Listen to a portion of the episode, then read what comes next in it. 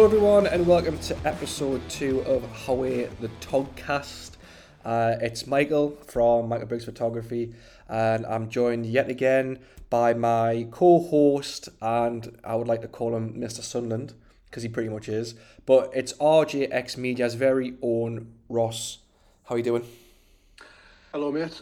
How's it going? Hope you're well. I'm all right. How how have things been since uh, we last spoke? Anything out and out to talk about? Anything to bring up? Um, we just was kind of obviously enjoyed the chat, mate. I think it was good to get the first episode up and running. Um, I agree.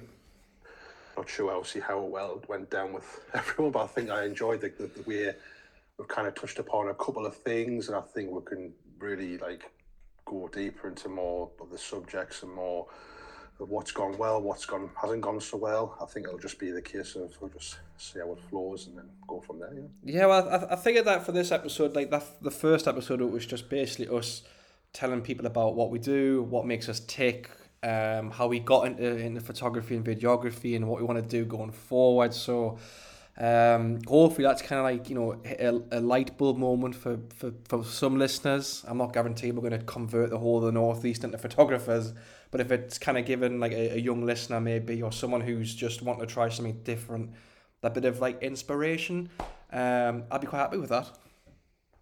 Oh yeah, one hundred percent. I say if, if even if it gets one person to you know give them the push and give them the confidence to maybe step outside their comfort zone, or if they can learn something from this, then if it just takes one person, I'm, I think that's maybe his job done. If it's if it's not, no one's getting anything from this. It's just course it's just us two just having Yeah. a bit of a, Yeah. the crack in that, you know. But um, but yeah, I think the you know you just never know what could come from it. But I think for me, if it gives anyone that you know the push or the desire to want to take some do what they're doing further in whatever subject they're doing within photography or videography. Um, you know, you just maybe it's one day you might get that message saying because of you, I was inspired off the back of doing that, and then you know, I think that'll be like job done for me. Really. that'll be that'll be massive. That if we got a message to say because of you, I've Yeah. I've got a gig at a, say a small party or a really local football club. That'll be massive, absolutely huge. Yeah, I, I, I think because like for me, mate, I've like when I first started this, I've always been in the case of like giving back because there's been a lot of people who've helped me along this way. I haven't done this solo. There's been a lot of like help in terms of like who other photographers who've shared their knowledge and wisdom or they've said like this is how I learned you could try this and if it works for you great if not try something else so I've never been like a, a closed book and saying, right, I want all the knowledge for myself. I'm not talking to anyone. I don't want to speak to anyone else within this community here in the northeast or beyond. Um, because I feel like that honestly gets you nowhere. And I've came across many who've been very cards close to the chest, or they've got a, an attitude about them, or they've got a bit of a name about them. Where I think, like, could you be asked to be like that all the time? Like I've always been. If anyone's asked me, or where did you get this particular bit of equipment from, or how do you go about doing this? I've always kind of just came across a message and say, oh, this is what I've done. It might work for you, it might not, and I've just passed on basically what I know. It might not be correct. It might be something like, oh, you do realize what you're doing is possibly could be wrong, and you're passing that knowledge on to someone else. That could be wrong, but I can only go off the basis of my experience and share what I've learned from it. And as I say, hopefully that um, the people who have been really open or who I come across anyone who's uh, open to share their knowledge and wisdom, um, I can soak up and then pass on that knowledge to someone else. Because again, it could be someone else who could be listening to this thinking like, where do I start?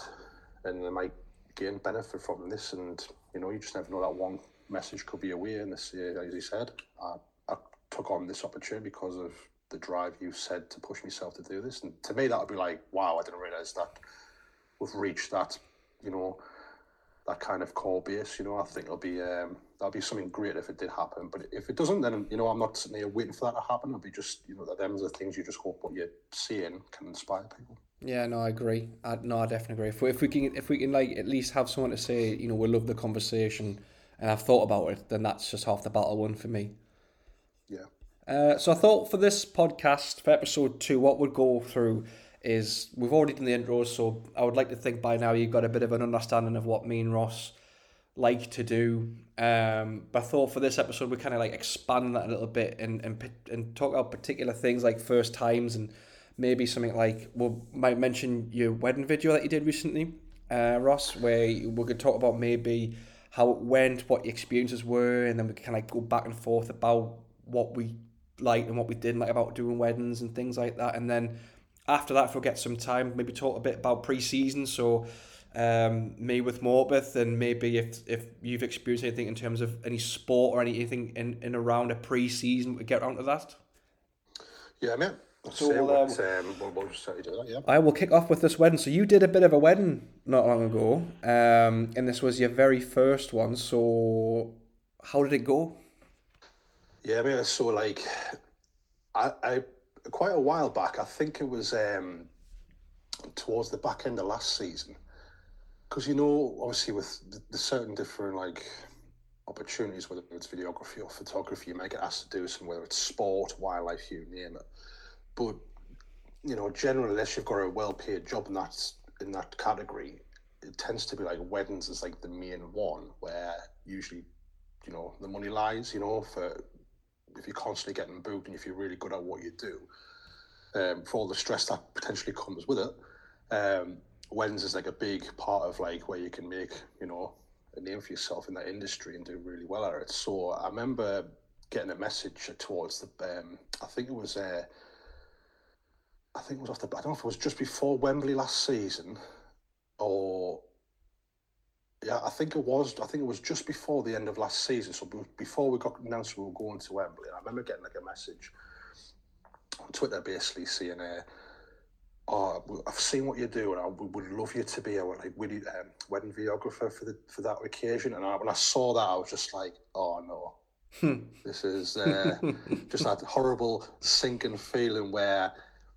I've been asked like kind of other times when you when you do the photos, I'm just always like passing it off, saying no, I am not ready. I am not ready to ruin your big day. Because so, it's a case of like when you're doing sport, yeah, you might miss a you know a goal or a celebration, but like there's always opportunity, or oh, this player might score again or whatever. Um, the same with landscape. If, if you have a bad sunrise, you wake up and it's just cloudy, you think, oh, well, I can always come back tomorrow if I'm nearby.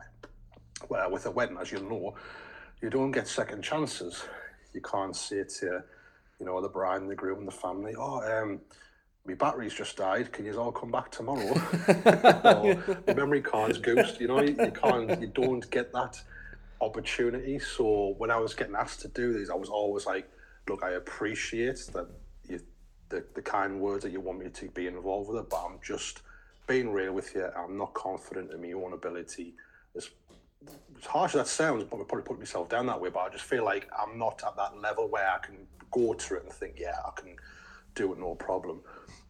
So I was always putting them those opportunities off. But I, when that one particular came up, it was kind of like do I, do I not? I'm gonna, I'm getting asked more. I'm gonna have to do it eventually just to say, right, I've done it, and then be able to take stock and go, right, is it something I want to do going forward or not? Um, but yeah, so I got convinced because I ended up going like on a similar like video call type this with uh, the potential bride and groom um, for the occasion, and they kind of like really laid it on thick and talked me around to convince to do it, even though I was kind of like hanging, hanging off a bit to say like, like, like not so much trying to convince them, no, I don't want to, but they, they were kind of really saying like, oh, would really love you to do this, you know, you know the city well and stuff, and so as that conversation was flowing, I was kind of thinking, you know what, maybe it's like it's not as daunting as it sounds. It could be, it sounds actually okay.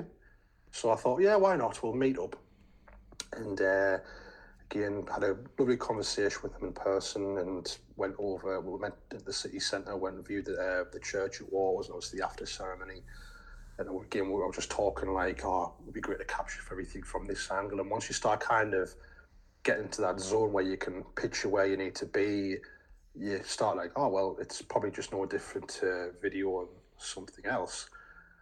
Um, which again, something I've learned that it's not all like that. it's very, uh, it's like I'll, I'll, I'll touch upon something else later on as I um, go on about this. But uh, anyway, after I, I seen like we met up and again discussed um, like sign a contract and this, that, and the other. But there was like a deadline where I set out to say, look, if you if you want me to if you want me to be booked for this, you're gonna have to commit and sign up for it, you know, because I can't like you know, looking ahead to the day it was going to be on clashed with um, the QPR game earlier in this season at home. It was the game where the goalkeeper scored in the last minute. Oh, right. so uh, that was the day it was kind of clashing on. So I was like, thinking, oh, it's early this season. I'm going to miss a home game. So at that mind, I was obviously purely football photography focused. I was like, please be on a away game. Just Yeah. but uh, it landed on the home game. So I was like, right, okay, so I'm going to miss that. So you know, so be it. But at the very least, it may look good for the visuals with the drone around the city where uh, the couple were getting married. I don't know if it was like say like half past two or nearly three o'clock on the day. So I thought if you've got all the fans coming across the Green Bridge, the Wearmouth Bridge, you're going to have this wedding going on at the same time, and they obviously were some of the fans as well. So you know, it, it, it could look all okay, just like kind of forward thinking. But um, unfortunately, they didn't follow up their end of the deal, so they didn't like commit to the um, like the cut off point. So I was kind of like, to be first one, do I give them the benefit of the doubt? Do I just like let it slide? Again, I'm not like doing this professional basis, far from it. But I thought, do I just like you know, give them more time? I th- again, but they've been so long ago. I give them. I think I said, look, it needs to be done by. Here's your grace period. Like you've got to be done it in like another week's time or something. Otherwise, that's it for finito. And I got told, yeah, yeah, we'll we'll sort it out, no problem. And again, they never did. They never kind of followed up, even though they were saying, yeah, we're, we've, um, ready to sign, everything, everything's signed. They just never followed up on it. And um, I ended up pulling the plug on it, saying I'm not doing it. Because I thought if I don't kind of set like the, the barrier now, and word gets around, oh, he's too like, you know, he let everything slide, everything. Like, what message does that send out? Not a good one. So I thought I'm just going to be kind of not strict, but I'll just you know draw a line and say, look, I'm not doing it. You've had, I've messaged you multiple times saying, do you want to get this like commit to it? You've you've told us everything as, as a yes, but you haven't kind of you know done what's needed, um, and that was it. How So hard? How hard? Sorry, I just sorry to interrupt you there, Ross. Um, how hard was it to, to do that? Because I think there's a majority of people who, even professionals now, who will now get used to it, saying, "Look, you haven't met your deadline. Tough tits. Like you, you, it, it's not happening." And, and you could beg and plead. You've had this ample time. Um, you've paid a deposit, uh, and you've you've knocked it. How hard was it to like to to go? I'm gonna have to be a bit firm here. Yeah, I mean, it wasn't like you know, because end of the day, I think they kind of went all in on what they wanted to do with like me being part of there.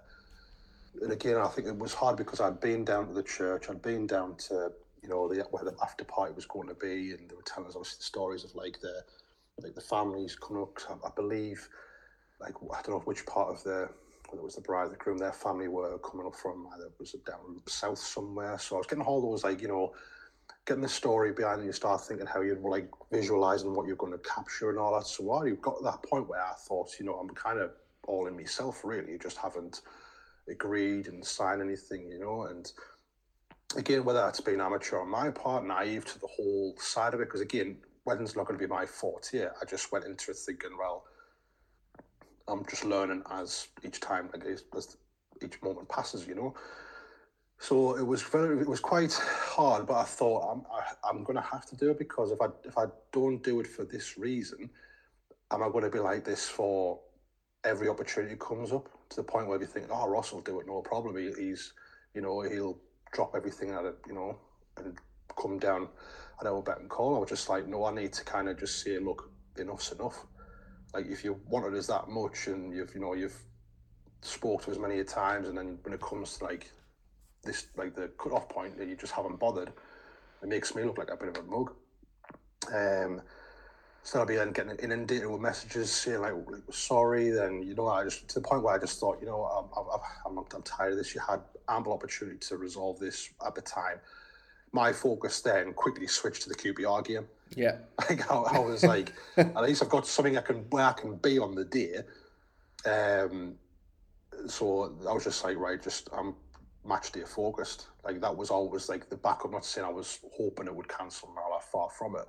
I just knew that if this doesn't go ahead, I know where I'm going to be. So my experience with weddings there and then, before I even done one, was already a negative. I was just like, oh well, I've had a bit of a taste for it. I haven't even done one yet, and that is me experience from the get go. Um, I don't hold any grudge or anything to the, the couple or anything far from it. I mean, like I say, at the time, it was just one of those things. You just think it's it probably wasn't uh, to be.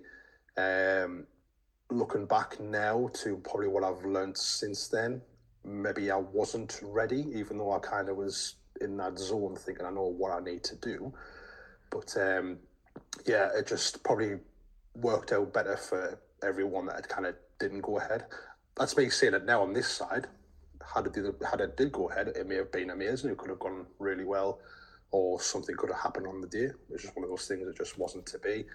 But uh, yeah, me, me, me thought and me mood process towards weddings just took a, like a bit of a, like a, it went downhill a bit. I just thought I can't even be chewed on with this. Never mind dealing with like a bridezilla or, you know, someone said I want Hollywood style, like editing and all this when you're just like, you know, you haven't got that budget yourself. Mm-hmm. So I just thought, if this is what this is like now, what's it going to be like if I get like something that does go ahead okay? So yeah, that was just a, a bit of a bad experience from the get go, really. What about like what about the, wedding that you did recently? Um, like you've you've recently posted on your on your socials where it looks fantastic. I watched the full the full nine minute video. And fair play to you, well done. Um, it, it is it is it is beautifully put together, and you would never have thought. I'm not trying to blow smoke up your ass here or kiss your ass here, but you you genuinely think, like for me, you you can kind of tell when it's someone's first time at a wedding, but when you've watched like yours, you can't really tell like that's your first real punt at a wedding. So fair play to you for doing that. Like, how did you find coming off that experience of like being chucked around and taking the piss almost? Um, to, to put it politely, how did you like go? Do you know what? I kind of need to shelve that bad experience and just have another crack because I think there's something worthy there. Like, how did how did you feel going into the, the recent wedding you did? Well, first and foremost, I want to give a massive like thank you to um, the wedding photographer, uh, mate of mine, Michael Hope, who's an award-winning photographer. He's been doing this. I don't want to like say he's been doing it like as long as it. I could get it wrong, but I'm going to estimate anything between twenty to thirty years, possibly more. If he's listening, he probably think I've, I've been doing a lot. But I, I, think it's in the twenty to thirty year bracket. He's been um, been involved with weddings. That's his speciality and he's won countless amount of awards. And obviously, getting chatting to him again, he's a big Sunderland fan like we are. Um, and I've grew that like kind of friendship over the course of like months and months have progressed. And he kind of um, noticed I was doing like video stuff, like whether it's my own projects or elsewhere. He kind of just said to me once, "Oh, have you thought about like pursuing with um, like doing weddings?" And I explained obviously that example I've just mentioned there, like bad experience, and it just I think I'm cursed from the get go. Maybe it's just like it's a big uh, no no just to not do it. But then kind of being taken under his wing of all the experience um, he was uh, provided. So a side story to Michael is when um, again whether I'll, I'll just tell it for the story of the sake of obviously this conversation. Um, I think it was towards the end of game of last season. Um, one of our Sunderland players, Luke O'Nien, got in touch with me to say, look, um, we're getting married um, later in that year. Would you be interested in uh, doing the wedding photography for the for the event? And I'm like, it was. I remember it was around about half 10, 11 o'clock at night. I was already like on the verge of falling asleep. Your phone lights the room up, and you think, like, who's this? Who's this messaging? Um, and I saw it and it said like you had his name on Instagram. I was thinking, oh, I wonder what this could be. I, I just thought initially when you're, you're half asleep, it's just like, you know, some young Sunderland fans got his name, like, and then the word fan at the end or something. And I just think, oh, I'll doze off back to sleep. But I thought, no, just double check. And I opened it with like, you know, squinted eyes because of how dark it was with the sun, like, sorry, the light of the screen blaring. And I obviously realised it was him to say, would you be interested in doing that? And while I was falling asleep, I, I didn't half jolt up. like, was, like Frankenstein, just like went, like, oh no. Like, in a really good way, but at the same time went, I don't know what to say. What do I do? Like, in a deep panic, thinking, I've never done a wedding before, and now I've got a player from Sunderland's asking me to do his big day. And like again, when you have that self doubt thing, and I, I don't know if I can like, uh, do this, I'm just like even it's like like a times by a billion because I'm thinking, well, if there's one person I don't want to really let down, it's you know, because if you have a bad, like you know, if you do something bad on your first go, and everyone's there to see it, word will get around very quick if it's someone of like that magnitude, you know. So I thought, I don't know what to do. Anyway, long story short, I end up basically saying, look to him, I don't feel like, not saying I didn't say this to him direct, I don't, don't feel confident doing, but I went, I know a guy who's award winning, who's done this many a time, who knows exactly what he's doing. I can certainly recommend him. Um, but if you would like me to be part of it still, I could potentially come as like a second shooter. So therefore, I'm gaining experience from someone who seriously knows what they're doing, but also still being part if they obviously wanted me to come along with it. Um, but ended up being that um, it worked out that way where Michael was passed on to, I passed obviously on to Michael to get in touch, and Michael ended up taking the uh, the um, the occasion full on, but I didn't get involved with it. But at the same time, I was like over the moon for Michael, thinking, great, I've kind of, you know, passed on the business, that side of it to him. Many people said to me, you've just gave up an amazing opportunity. I'm like, yeah, but at the same time, like, there's a guy who I know who can do this so much justice, and there's me who hasn't got a clue, you know, and going back to that, as I said before, can everyone come back tomorrow? Be flashes at working or anything like that? Um, yeah, so it was just one of those things. So how like when you so uh, like now when you've like had time to like let it settle and, and things like that, like are you kicking yourself a little bit now, or are you kind of thinking no no that was that was a good decision because you've helped a friend, but you've also kind of just passed on the the potential panic attack and anxiety of not just doing a wedding photography event, but a wedding photography event that involves a Sunderland player, uh, a wedding photography event that involves a Sunderland player, but also one of the most popular Sunderland players we've had in our, in our generation. Like well, that's it, me, that yeah, for me, that, it's, that brings on like a, a slight bit of hypertension. it makes me heart rate slightly increase. Well, put it this way, man. I didn't sleep for that night because I read, um, I read obviously Luke's message, and then for the rest of the night, I mean, whether he gets the chance to listen to this, but obviously I was ill. he nearly, nearly, nearly put us in, nearly put us six feet under because I was just like all night going, what do I say? How do I respond? Like, do I go for it? Do I just think, you know what, push yourself and go for it? Or what do I just like all those thoughts and you're trying to picture the scenario and then you're thinking, if it doesn't go well, there's going to be not just his family and um, the bride's family, but you're going to have potential players there. You're going to have players like the playing staff, all that that could be there.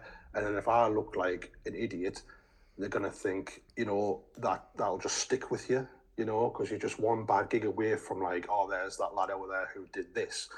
You know, it will stick with you for ages unless people were happy to give you a second chance. So I just thought I'm still way into my like you know if had I got quite a few under my belt, say I'd done a few wins for you know friends and family or very small wins with a you know a couple of guests and attendees to build that confidence, then yeah, maybe. But I just thought because it, it was I, I believe he was getting married at Durham Cathedral, so I'm like looking at the venue and everything else. I just went, oh, this is just far too like you know people might listen to this and think you're stupid. I can't believe you turned that down like you've missed a, a golden opportunity. Um, but I just thought for me, normally myself personally, I just thought this is way beyond what I can achieve now, and I couldn't do it justice. It may have gone perfectly fine, but I didn't know the the skills to say, right, can I, everyone stand here? I need this person now. Like all that knowledge and wisdom, I had zero. And I thought, I'm not to, you know, do it wrong by just, again, falling down the rabbit hole of YouTube and hoping for the best on there and just making bullet point references to, to learn from. I went, I just couldn't do it justice. So I was more than happy to see it. I know, I know a guy who can definitely do this justice. And then I was never like downbeat by thinking, oh, I've passed this on, but I would have still loved to have been part of it. Yeah, it would have been an amazing chance to do it. But I never like thought, oh, well, I'm not involved with this now. That's kind of not what I expected.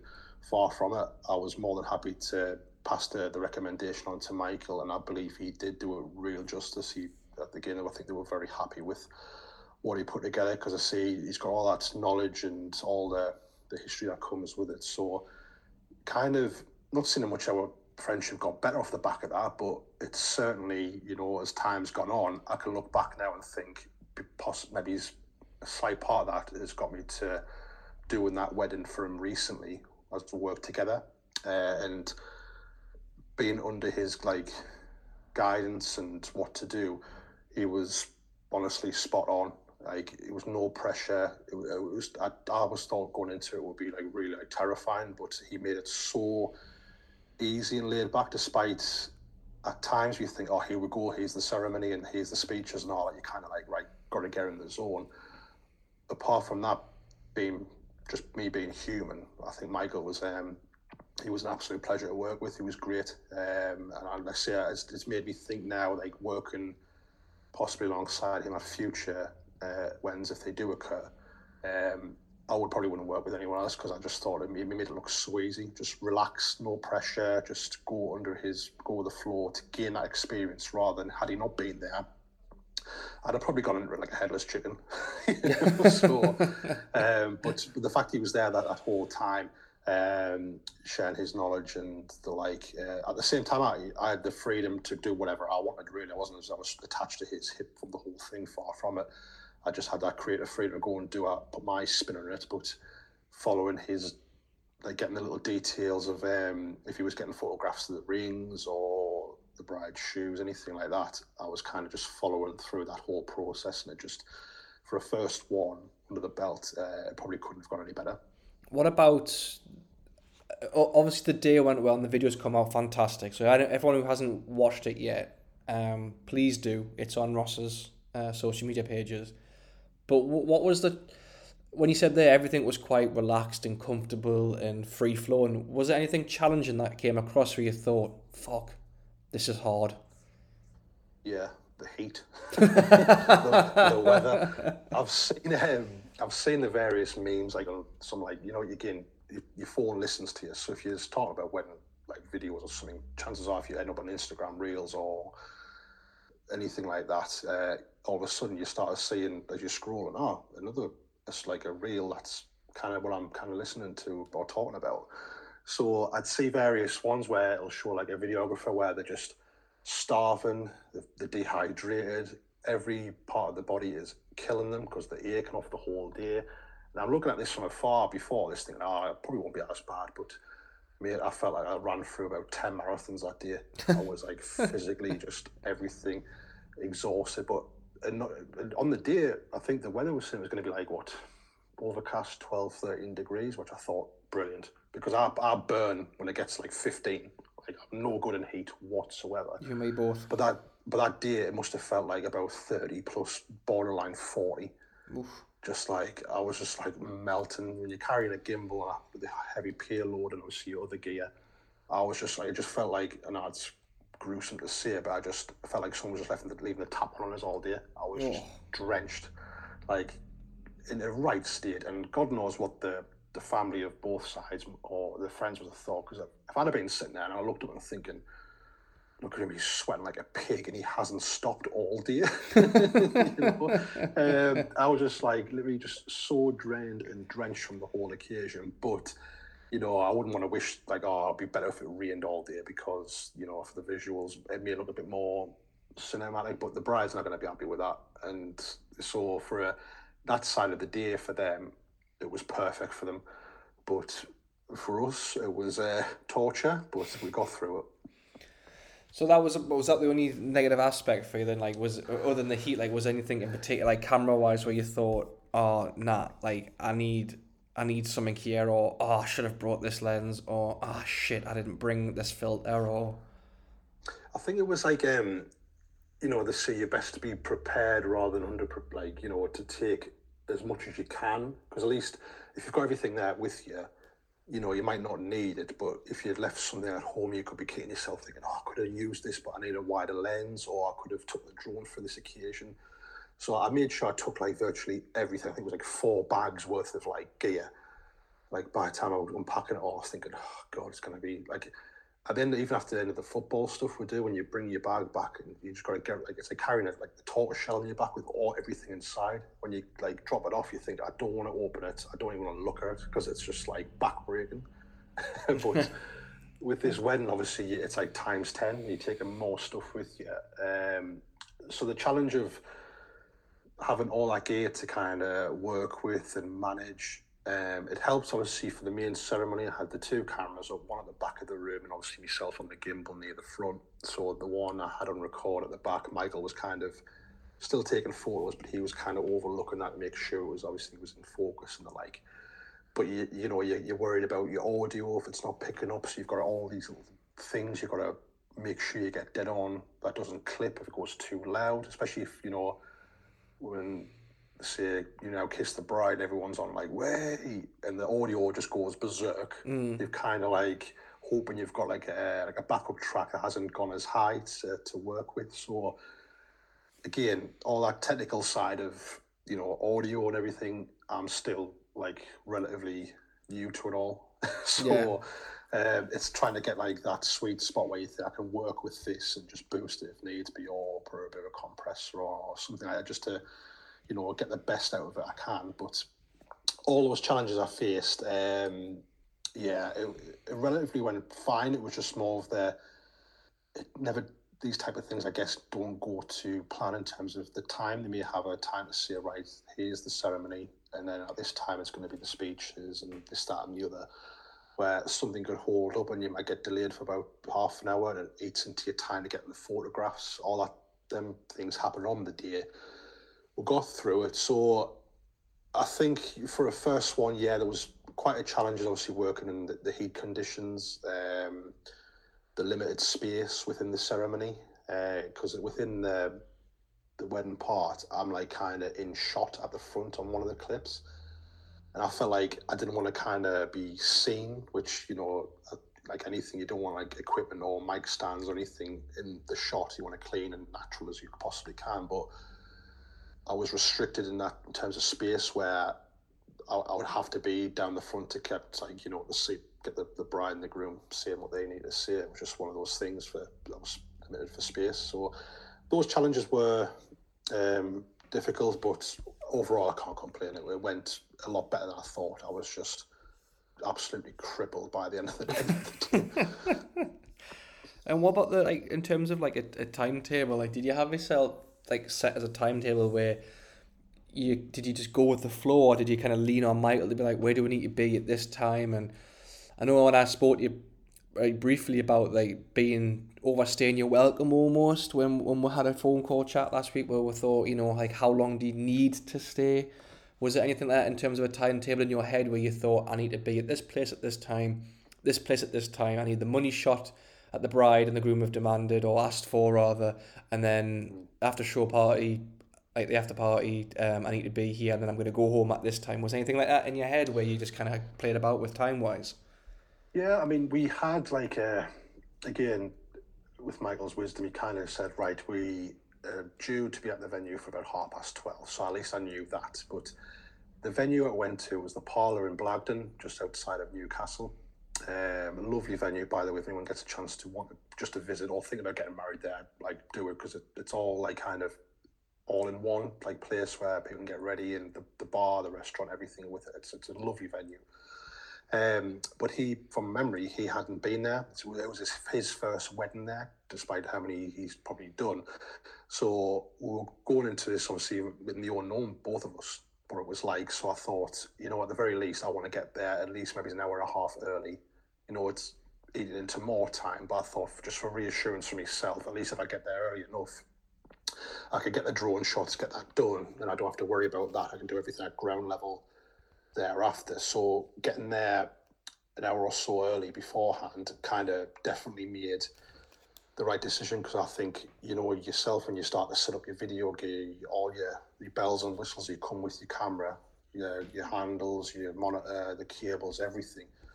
You can try and do it in record time, but there's always that long process of is everything connected, is everything charged, is everything like you know it's. Uh, it's daunting to think even then when you're setting up, I hope there's the batteries are charged or this cable doesn't like back out on me or have I left the memory cards at home. You overthink everything. Mm-hmm. yeah, you do, you do, you do, you do. Yeah. You... Um, but otherwise, it, it, it, getting there earlier was like it's, it's similar to like a separate thing for like if you're doing like a landscape thing. The preparation is key.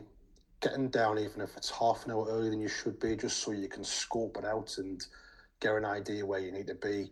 Um, that that time frame was great because I think had we turned up bang on half twelve, um, the bride and the, uh, the bridesmaids and the people involved with that were, were arriving at that point. But I was already like set up ready, and I was kind of like I've done the drone stuff. I'm just kind of chill now, ready for when the bride gets starts to get ready. Then it's when we can start with the whole process of this. So if there's one thing I could take away from the preparation is definitely key. Oh um, yeah, I agree. I yeah. definitely agree. I definitely uh, no. Like I think when you mentioned the landscapes there, like if you if you plan on doing a sunset or a sunrise, like for for me, it's looking at apps to see what time it's gonna gonna rise or set.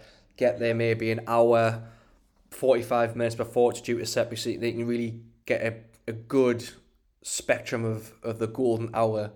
Mm. And then you know you said you used a bit of time to like, get yourself warmed up and dialed in. That's what I do as well. Like I'll it's like get me range. Like if you're boxing, you're finding your range almost with you with your jabs. It's sort of like that for photography for me. Is I'm kind of like using that lens and using the different settings, whether it's like shutter speed, so controlling how much light gets put into the camera every time it clicks a button, or you know if I need to use a high ISO, so if it's it's basically a built-in camera light, letting all this light in to either blow up your photos, which would be overexposed, and which means that your port photos look like massive super massive yeah. screens of light. Um, and yeah, just like things like that, and just making sure that everything's in like I tend not to use manual. I tend to use unless I'm using a tripod. Um, I tend to go like autofocus straight away because it's quick. It can pick up things really quickly. And if I need to do a a quick transition from say I'm for like I'm taking a snap of the sunset and a bird pops up into into, into frame, I can quickly you know use it that. So yeah, preparation for me is key because it's it is batteries, memory cards, making sure I'm there on time. Weddings are completely different to landscapes, obviously, because you've got you've got to be there well in advance to get everything ready. Like I only did photography for one wedding, but getting there was in an ample time to you know get pictures of say the bride and the groom getting ready, and you're, you're trying to tell your your story from start to finish. And um, luckily, when I did it, I, I was in a group of three. So you probably felt like when you were in there with Michael, you kind of already lost half of the tension because you were like almost sharing the workload almost in, in, a, in, a, yeah, in a nutshell. You, you 100%. Could, yeah, you, yeah, you could rely on Michael yeah. if you weren't sure on something or, you know, like if when when I was in the three, if if I missed something, I know for a fact somewhat uh, there's one in three chances that somewhat like that someone's going to get it or two or three chances, whatever it is, to, someone's going to get that moment. Um, so yeah, for me, the, the getting there was I had the same dilemma as you when you were like going through your kit bag. So I was like charging every single battery that I could find. I could like wiping every memory card that I had, but making sure they were backed up before I left. Making sure I've got the lenses that they were clean, um, and they weren't like dusty or they weren't carrying dust. Um, making sure the camera was working. That was one. That was a favorite. Making sure the camera was working. How pathetic. Like just like literally oh, turn it, turn yeah, it on and off and making sure that the settings were there. Like honestly, it, it is ridiculous what these kind of events put you through. Like um, like mentally, you, you're flat when you get home. You are baked. You yeah. are done. Stick a fork in. You, you're done. You don't want to look. You, don't want to look at a camera, and you certainly don't want to look at the edits. For me, I, oh, honestly, you, the last thing I want to do was walk. It. Oh yeah, like, like um, even like say a separate time, I've like there was like one I can't remember which game it was in particular, but obviously it was one of the home games last season where I'd um, I think it was at half time. I switched the camera off and moved down the other side of the ground. Got there, turn it back on, and then this error message pops on screen. And naturally, you're thinking it's just you know it's a code. You haven't got a clue what it is, and you just panic, thinking you know I'm here now. One of my cameras is potentially just gone, knocked in front of us. You're taking the battery out. You're in that blind panic. Everyone's Yeah. around you, Yeah. eating a pie or just talking to mates and about the game or whatever. And you're in there in, the, in your chair, just having like this internal breakdown, thinking, I can't believe this is happening. But you're right again, because uh, I the night before, like Michael texts us saying how you getting on. Is you ready for tomorrow? And I'm just like, oh yeah, I'm a write off. I'm in a right state. I've checked everything about ten times over. Um, because there's been times where I don't know why, but still, like there's been uh, in my bag now. Like I'll, you know, take my gear to work with us, and then like I, as I say, I just check my bag, and I've looked at my camera, and it, it's been on overnight. I'm Oh, thinking, yeah, I've done that as well. Possible? I've done that as well. Like, and like you think I didn't switch it on unless it's like knocked in the bag, but like I'm thinking it's fine because I'm I'm not I'm you know I'm heading to work generally, so I'm not going to be doing anything while I'm here. But had that been like say the day of the wedding where I've left, left the, the that happened on the morning and I'm like a, a two batteries down or something, I'd have been just in a right state. So all those things were going through my mind throughout the night to the point where I set my alarm for eight o'clock. I woke up at half five in the morning. I'm thinking, oh, it's light outside. Oh, you know, it's time to get up. I'm thinking, I beat the alarm. I'm like half five, and like you, any other day, I'd be like, yeah, I just you can get back to sleep, no problem. But I was like, no, there's no way I'm getting to sleep now. So as I'm getting up at half five, again, check through all my gear again just to make sure if that's happened. But uh, yeah, it- there's just I think what people who are not involved with like the photography just think, oh, you just press that button, does everything, controls the full thing, and to an extent, maybe it's- yeah, it does it does all the technical side of it in the camera body to capture the image, but the preparation and the, the stress and everything behind it, what some people might think, oh, it doesn't sound like fun. Why the hell are you putting yourself through the whole uh, the whole torture of it? But um, you know, you just because I think it's because you care that much, you want to showcase your skills and what you can, you know, put forward. And for when people see that, you like the reward for me is that if if people are happy with it, then that kind of gives you that drive to think, well, I've done one now. I, I'm looking forward to doing the next one. I wanted to see where I can this may lead to, because for all it was, uh, you know, the challenge that come with it in the day. Um, I haven't decided. Oh, I don't want to do any more of them. I think still under the guidance of like what Michael was saying, like alongside with him, to gain that experience and then just see where it goes from there. Um, I wouldn't say I didn't enjoy, but I, th- I, th- I thought the whole thing went more than better than I, I imagined it would. It's given us kind of like, oh well, it's not as bad as I thought. Do another one, see at a different venue, and then see like if you can compare the two of them, because you know eh, no one gets married at the same venue. It's, there's that many different places you can go to, whether it's here or abroad. You just never know. Like it could be something you could really go on and really enjoy. No, so does that give you more encouragement to maybe do more in the future, or you kind of just like thinking, right, I've done one, I'm kind of just going to take my time with it. Maybe you know I might do one next year. I might open my book up to one or two a year. What What are you thinking going forward? Yeah, I think that's the the aim to start off.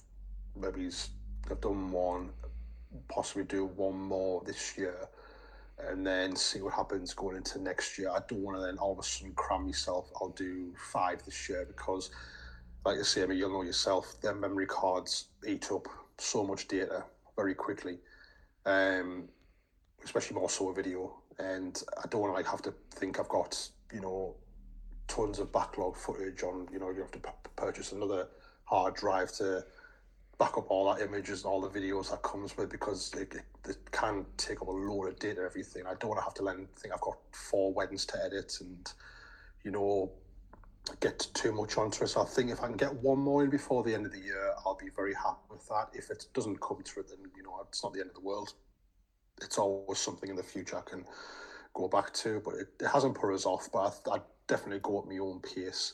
Um, a couple of the year, and then if they go fine, then obviously I can just keep adding on top of that. But I don't think I'll be going from yeah, I've done one now. I want to do seven or eight now before the end of the year. Far from it. Um, the, the the sports side is definitely the thing I want to pursue more. But again, if nothing comes start going into next season, I suppose it's kind of something I could potentially fall back onto.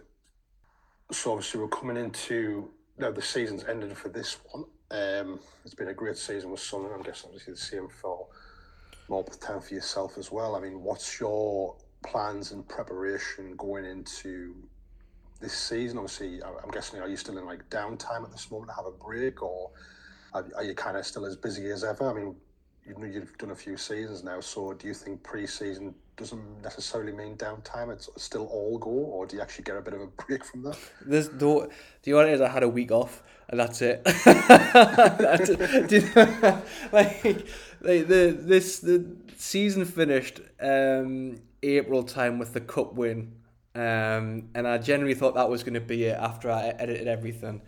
But then the had the, this the season. This is also the time of the season where the clubs push season ticket sales. So I had to quickly rustle up a, a quick video of trying to promote season ticket sales um, and also make a graphic as well since apparently now I'm on Photoshop I can make everything these days Oh, and, see, that's, that's the dreaded thing now. You've added that to your like, you know, your, your CV in a way people just think, oh, drop of a hat, he'll do it, no problem. He, he oh, knows God, what yeah. he's doing. But, so you've kind of, for all it's it's good, it comes with the, the workload behind it. So you kind of putting yourself out there for the good side of it, but also you could be used as like, oh, he'll do it, no problem. Yeah, get, that, under work. You've got the brain to do it, you know. So that's what it was like. So once that was done and it got signed off, um, that was me checked out for the season officially. Even though the players have been done for two weeks at this point. So it was kind of thinking, right, that's it. I can have a bit of downtime. I can play some golf. I can enjoy my weekends a little bit because when you're working in sport, you'll know your, your Saturdays are just are just a, like a, a write off almost, but in a good way. Yeah. Um, and, and your Sundays as well. So technically, the way that I think is we both work seven days a week. Um, yeah. just and the probably the weekends are the highlight because of what we do. Um, so yeah, once that week kind of once that week kind of like fizzled out and I got to enjoy a couple of weeks of, of golf, it's now back up to silly season again where everyone's getting signed up, players are coming in, players are leaving, players are signing contracts. There's milestones to talk about. The clubs are talking about where they want to go in terms of direction and marketing. Um, and I've already there's there's two signings being done, so that was done this time last week, I think. Um, where it might have been last Friday, uh, where I popped up. Oh, it was actually last week. Sorry, beg your pardon. Where I popped up, got my camera out, filmed the the two lads, Vinny um, and Danny Barlow, um, who've joined the club recently. So that's that's one aspect where you've kind of got to be on your toes a little bit for pre-season because I think um, unlike your professional clubs where I'd like to think from what you see behind the scenes that these transfers are done weeks before anything's even remotely announced. Um, and if they're not, they're very well bloody done by the media teams, by the way, if they do it like in a turn like the turnovers quickly. But you, you can definitely tell some of the big Irish signings are done within over days, so like your interviews, your yeah, announcement videos where they just seem to be getting better and better, especially Burnley. I'm a massive fan of Burnley's announcement videos. The the the the chef yeah, kiss. they are like chef kiss behind doing that is um, genius. The, the, the, yeah, the, the brilliant Irish. The yeah, ju- genius. Like for me, um, I'm not quite confident enough to do something like that with Morpeth because of, of the club. Although I think it could work because of and and this is I'm not being disrespectful, but there's not many clubs in non-league can do what we do in Morpeth, and that sounds ridiculously big-headed of us. Um, and I don't want it to come across like that, but it is, and it's unfortunately because of because the it might be because of budget restrictions, or there's just like the clubs haven't quite found that person just yet. But you look at say what we do, like player announcements for non-league teams, you don't really see that a lot, um, and I kind of wanted to add that stamp for Morpeth's kind of unique perspective where they may not have the budget of a Premier League or Championship team where they can throw all these bits of fantastic equipment. Like I'm quite lucky that I was able to afford a drone. Um, it's a shout out to Stephen Parkin, by the way, for letting us buy it off him because he bought it during lockdown and he never used it. So he sold it to me. So fair play to him. Um, and just yeah, having all that bit of kit. Some clubs don't have that, and you know there's some good videographers out there, but none that I feel push themselves to do out of the box kind of video stuff. So for me, I try to do I used to draw and I try to get up close and personal someone's mug, or you know I'll try and get them to do something silly. Um, not just like the generic, oh here's the player you don't know who it is and stuff like that. So I try and do something a bit quirky if I can. But if it's time if it's time pressed, um, and it's like we need this out by today, it's kind of like yeah, it has to be generic, but club badge, um, pointing at the badge. Um, he has the face and then crossed arms, and this is the player's name. That's basically the start of pre-season, which is it's fairly quiet but active at the same time. So it's when preseason starts. That's when it gets a little bit kind of manic because you've got you kind of got to like catch the club, catch the, the manager, the players on a good day when they're not blowing out their arse. Because the first couple of weeks they are blowing out their arse. They're getting run into the ground. They're getting drilled. They're getting all sorts of bits of information brand new to them. They're going to try something different. They're going to lead something different. They've got to integrate the new signings. They've got to get used to the atmosphere. Then the beauty about the non-league is everyone knows each other. So like like um like Connor Thompson, who I've did videos for, um Danny Barlow's come in from Blyth, so that's that connection straight away. Um, Vinny Steele, I'm not quite sure. He came from Consett and he was on the books at Sunderland apparently, so he's part of the youth setup. Um, but I'm not quite sure who we know in and around the squad. But like if it's like a, a big club site, your Manchester Cities where they buy like a Haaland and no no one knows who it is, you've kind of got to like time it well enough so everyone's had a chance to get to know players and see how they click. And also the weather, because like last year when I did pre-season, it was like that period of time when it was the hottest day of the year every day. So getting through there and trying to like film stuff was just horrible because it was just muggy even with shorts on, I was struggling, and you, you could see the players were just gasping for oxygen. And I think that was when I did that. I think it was the bleep test as well. so, so, I was oh, getting perfect timing. Oh, this is what I'm saying. Timing is everything. Where like you're filming them do the bleep test, and you can see them blowing out their asses, and you can they're not enjoying it. Like who enjoys a bleep test? Um, but that that that's that's the fun aspect, and then you go to games as well, which is quite nice. Like Ross, uh, the, the media manager there, is quite relaxed when it comes to preseason, where he's like, "Look, you don't have to be there if you don't want to. I just need you for the league," and I can kind of. I'm gonna try and go to as many as I can, but not do the alternative view for it because, or I might do one or two because in my mind, the altern- no one's gonna remember the alternative view from a preseason fixture. Like I can't even remember the last time I did an alternative view um, and it's just uh, for me, it's all the league for content stuff. But pre-season's nice just to, to just test stuff out, um, try new, new like new social media graphics, try new directions with filming, try something different with photography, even though it's quite just basic point and shoot, point and shoot. Uh, but like in terms of editing styles, which you know, like like when you've so have you like noticed a, a distinct difference from when you've started editing your pictures because for me like I've I've I'll I'm really picky and I never stay in one place when it comes to editing. Have you like noticed when you've put your pictures into Lightroom where you've started off with a say a certain preset and you've added your own tweak to it because I, I don't think using a preset alone f- for me that it's a little bit of cheating but it's it's a helpful cheat but if you add your own spin to it I think it's great. Have you noticed something from when you first started at the under 23s to now where you've just seen a, a distinct change in how you edit your pictures? Yeah, um, definitely. I think I kind of, as I say, that whether it was the under twenty three games or the main the main men's game, even even the women's game, um, I had like my own style I wanted to put on, but I noticed more that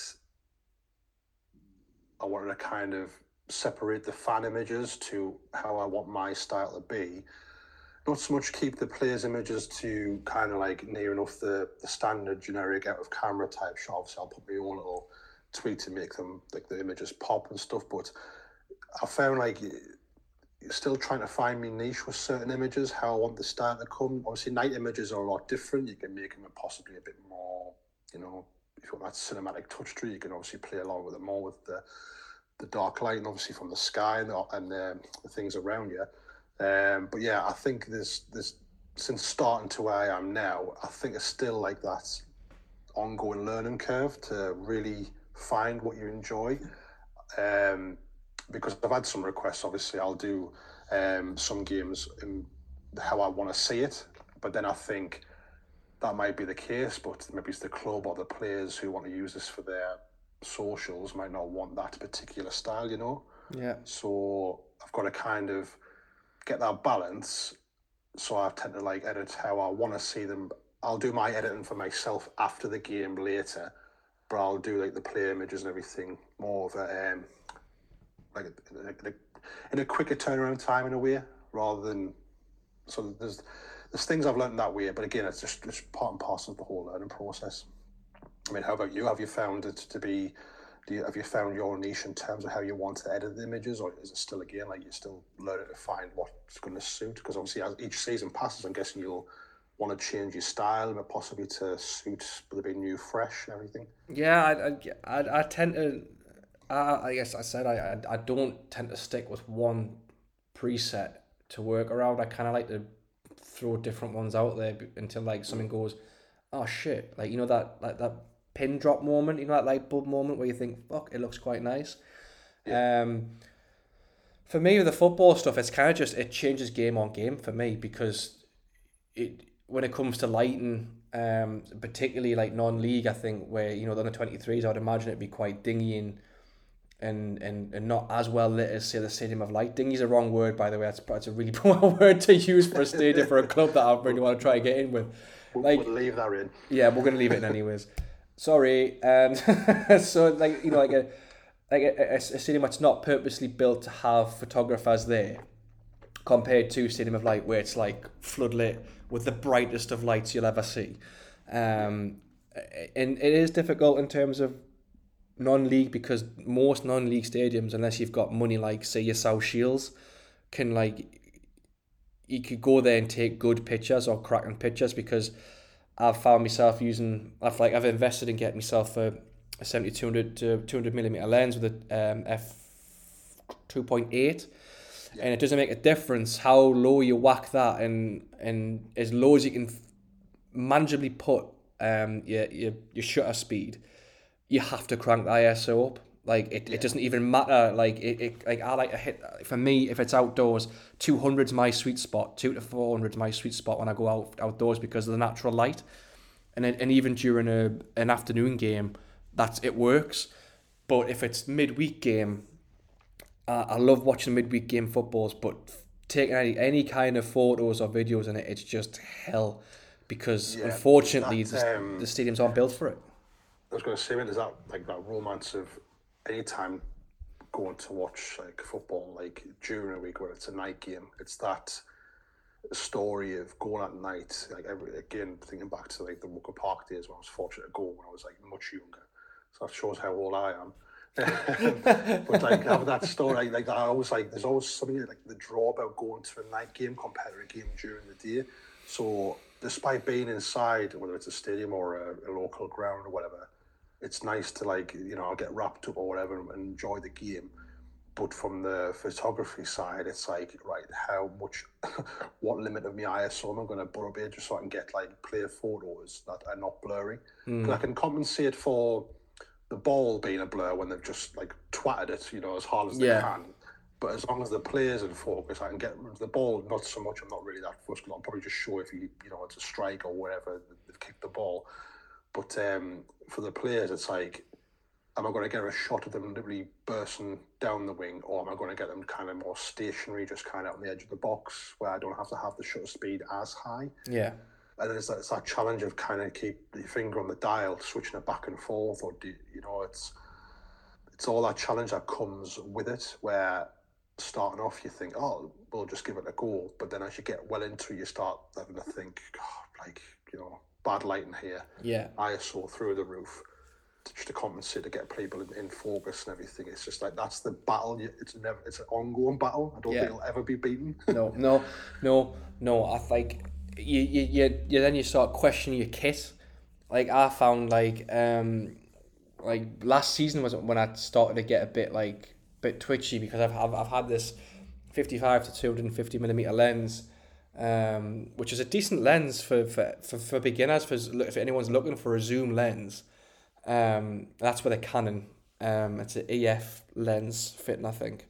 So majority of the DSLRs you can get that lens, I bought it, um, and it's been a godsend really because that really got me foot in the door with taking like football photography like properly. But when it came to nighttime games, because the f stop doesn't go any higher than five point six, you're already on a losing battle.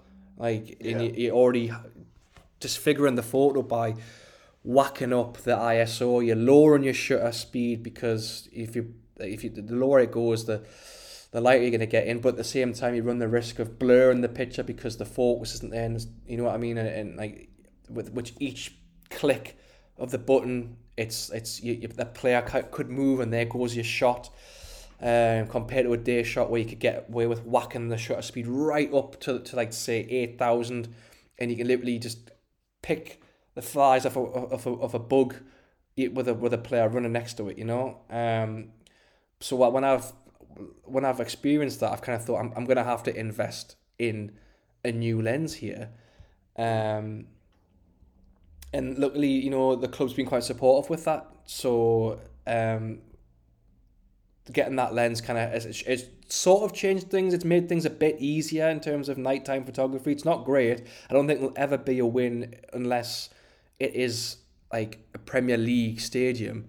Um, but that is that's one challenge I quite enjoy. Even though I don't like it as much, it is a good challenge because I've got to push myself to be like, well, I have to get this picture, or else there's nothing for the program, or there's nothing for social media, um, and it can't all just be video focused, you know. So that's probably one aspect of like you know we turn a negative into a bit of a positive, where you can challenge yourself a little bit with with with with, th- with that in particular night games. But for me, kit kit can be an issue, but I think it's you as a photographer who, if you can adapt to it and make it work, then you've you've took off half the workload, if you ask me.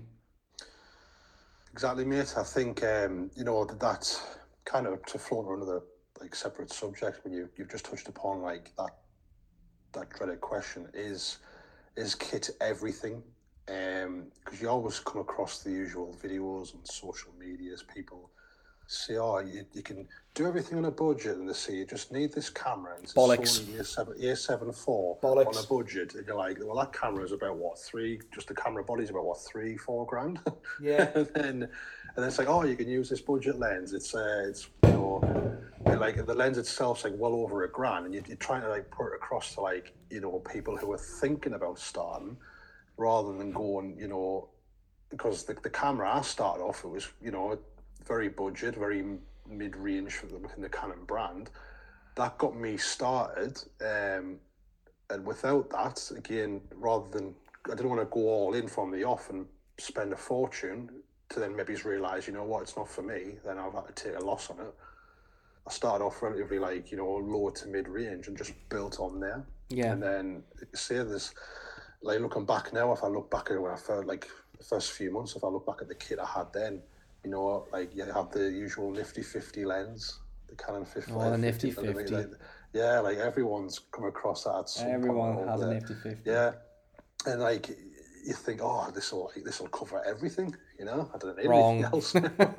yeah, you Wrong. see- once you can start getting into like you know sports or anything else, you start thinking, oh god, I'm gonna have to spend more, and it just becomes a, a repetitive cycle of more going out than coming in. Yeah. No, no, I agree.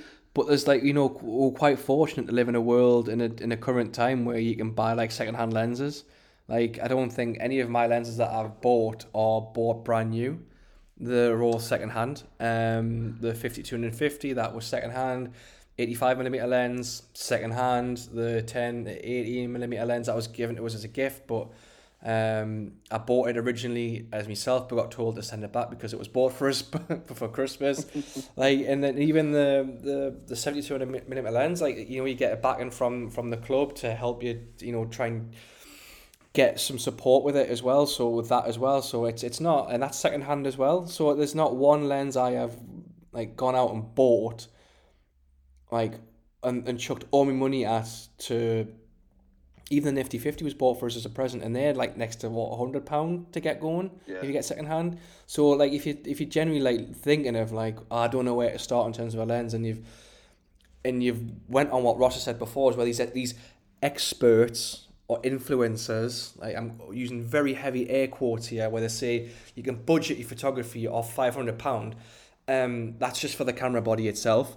But like if you can find go on like sites like MPB I think it's yeah. called. Um, that's where I that's where I got my lenses from predominantly. You can, I think there's a London Camera Exchange in Newcastle where you can go there and get stuff. Um, there's another one as well I can't think of. Wex, that's another company that's based. Yeah. Uh, there's one. There's a shop in Newcastle, um, where you can get secondhand lenses. So people who think you need to buy brand new kit, it you, you're watching the wrong YouTube videos. Like you just if you for me, breaking down a camera and a camera lens would be you look at the camera body, how much is it going for? You go on YouTube, look at the reviews of the camera body to see if it's going to be the kind of camera that you want and need for what you want to use.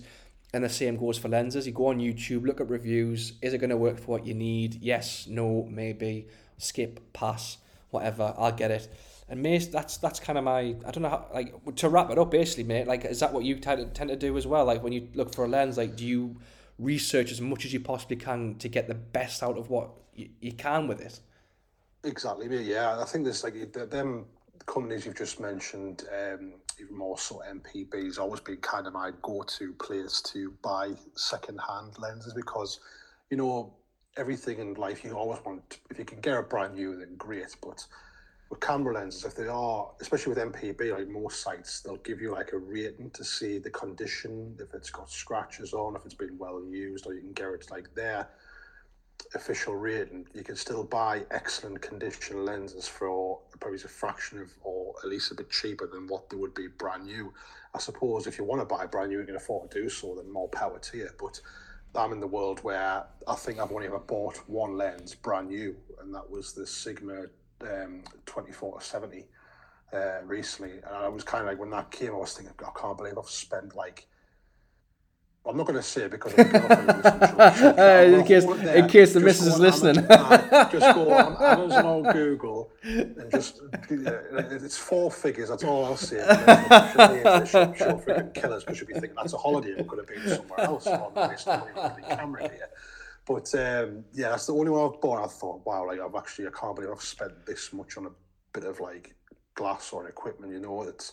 But everything else I've used, I've used like MPB to trade in or, you know, buy something and put towards. And then I've also used it to get rid of gear as well to trade in and put it towards something else where I've, there's been like a lens sitting there just collecting dust really well you know it's still fine but like the term just obviously it's just there sitting there doing nothing I might as well get rid of it because I'm not going to use it for anything else because I've got another camera within that focal range will do what I need it for.